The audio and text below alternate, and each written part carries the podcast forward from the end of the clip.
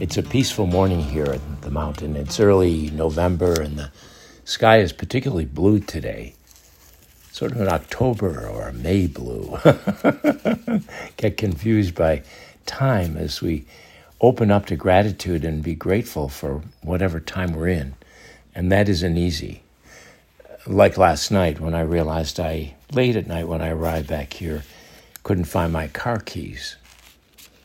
It was a complicated adventure searching under seats and around things, finding things I'd left in the car that needed to clean out.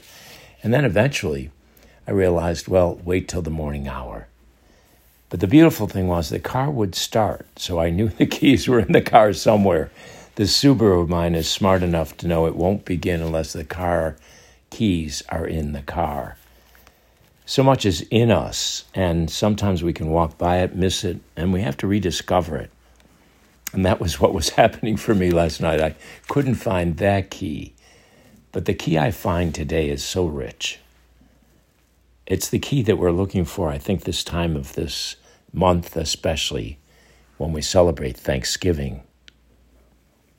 There's a deep sense within us that there is a longing within us, a, a hunger for tables set well with friends, and soon that will be happening, hopefully, for us and uh, an openness to our hearts to the needs of others who don't have that opportunity, that experience, that food or fellowship. Mine, a minimal problem, but yet one that disturbed me enough that I lost a little sleep, allowed me to go out early in the morning and search again, and indeed, down between the two front seats, hidden in the dark and between folds, were the keys to the car. What might be hiding in us, almost hiding, uh, there in the folds of our heart, we might say. And I would say one of the things often is gratitude. Because we're needing so much, it seems at times, and looking for so much, I never forget how much is given me, how much I've already come upon, discovered or rediscovered. Finding the key that opens the door and makes things happen, the one that allows me to travel again today. The readings today were striking to me. The gospel is very beautiful. And the Pharisees and others are challenging Jesus again because he eats with sinners and hangs out with prostitutes and tax collectors. We might say, uh, at least at the table in our heart, is there room for those people if there isn't right now space for them at our Thanksgiving table? Or if they can't fit in our house, and that's understandable, not everybody can, how do we begin to help each other find places for others in our world?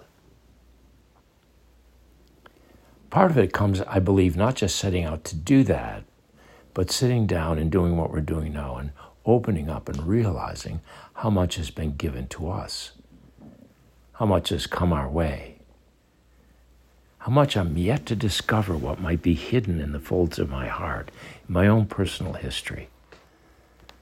One of the stories Jesus tells in this gospel, I love Luke. Luke brings up gratitude in a number of ways, and in particular, God's abiding presence. A woman who was missing a coin went in search of it and asked everybody to come and help out.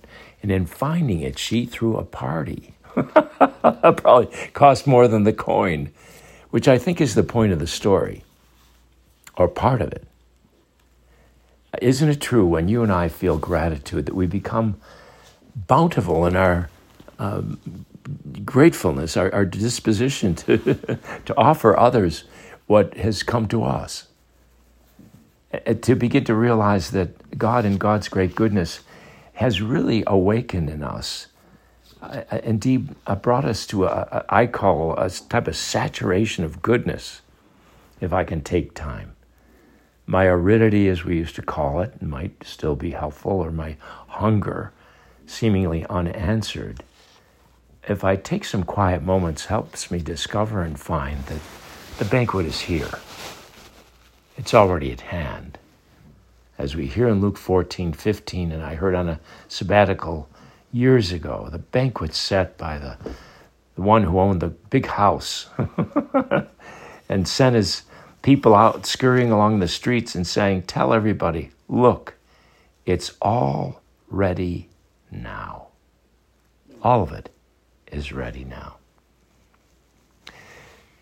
Too much to believe? Well, maybe it's because I don't perceive it. I haven't sat and listened or walked and helped and allowed gratitude to saturate my heart, which begins then to motivate us. We begin to tell people the blessings that have happened to us. I've already called a few to let them know I found my keys and they didn't even know my key was missing.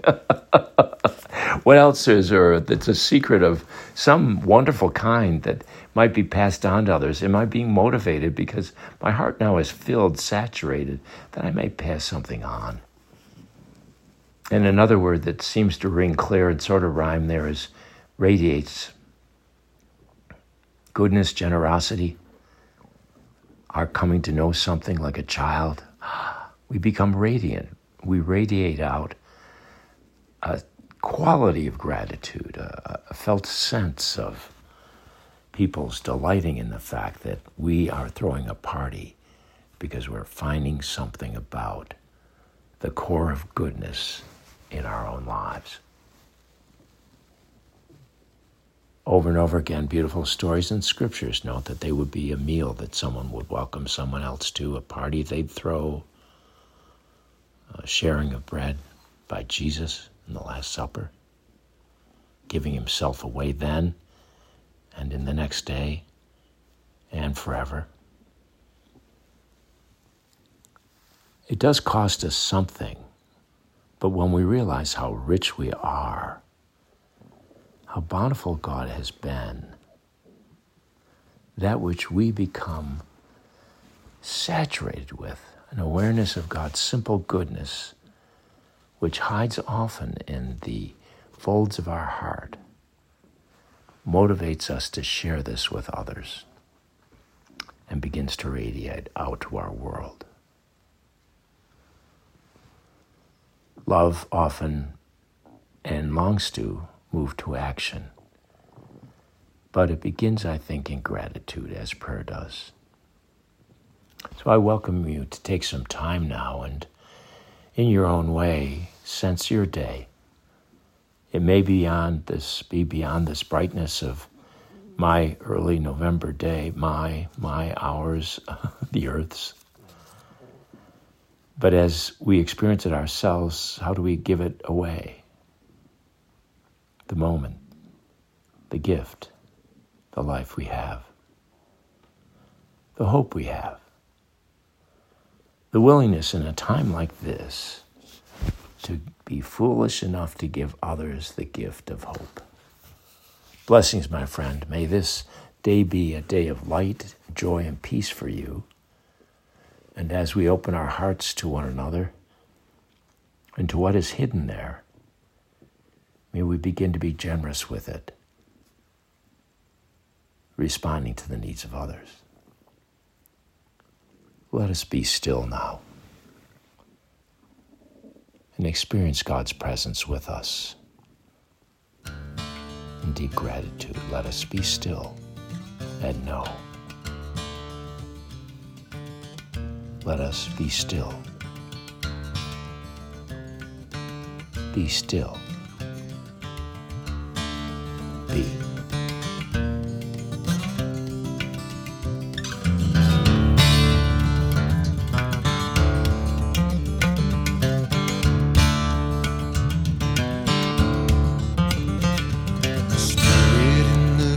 Of the heart, grant us your grace. Spirit in the cave of the heart, grant us your grace. Spirit in the cave of the heart, grant us your grace. Spirit in the cave of the heart, grant us your grace. Grant us your grace, grant us your grace. Grant us your grace, your grace, grant us your grace. Grant us your grace, grant us your grace.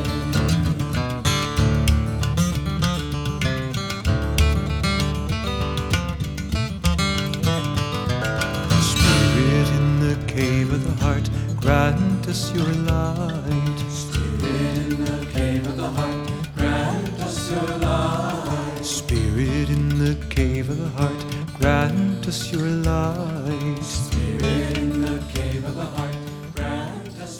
Father Dan has written a new book called Franciscan Lectio. Franciscan Lectio is for everyone on a spiritual journey who longs to see the world more beautifully and deeply, and to become more attentive and present. Wherever we sit, there's a world and a life to read, and the Word of God is alive and active, not only in reading, but also in our hearing, listening, and seeing everything around us. Learn more about the book and the experience of Franciscan Lectio on our website at mountainonline.org slash book. That's mountainonline.org slash book.